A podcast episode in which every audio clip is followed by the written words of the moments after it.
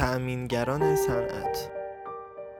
سلام. به این قسمت از مجموعه پادکست های ما خوش اومدید. امروز قصد داریم درباره ورقهایی به اسم ورق نسوز کلینگریت صحبت بکنیم.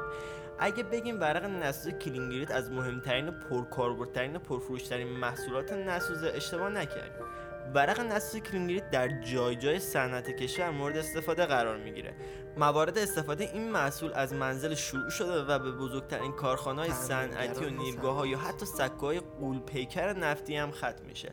البته نام درست این محصول ورق واشره اما به دلیل اینکه برند کلینگر معروفترین کارخانه در زمینه تولید این ورق ها هستش برای همین اسمشو ورق کلینگریت گذاشتن.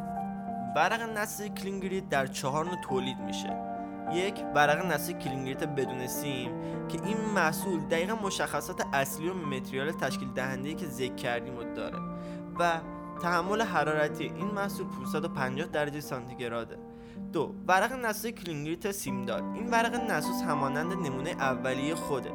با این تفاوت که لایه‌ای سیم در ساختار این محصول استفاده شده که این لایه سیم سبب استحکام مکانیکی بیشتر در این محصول شده که تحمل حرارتی این محصول 580 درجه سانتیگراد هستش. سومیش ورق نسوز کلینگریت گرافیتی بدون سیم. این محصول علاوه بر متریال اصلی خود لایه‌ای از گرافیت بر سطح خود داره که همین امر باعث شده تحمل حرارتی به 600 درجه سانتیگراد برسه.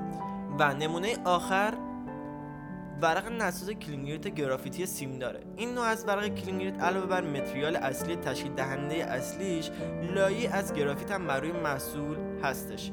این لایه گرافیتی سبب افزایش تحمل حرارتی شده و این نوع پرچمدار ورقهای نسوز کلینگریت هستش. تحمل حرارتیش تا 650 درجه سانتیگراد می‌رسه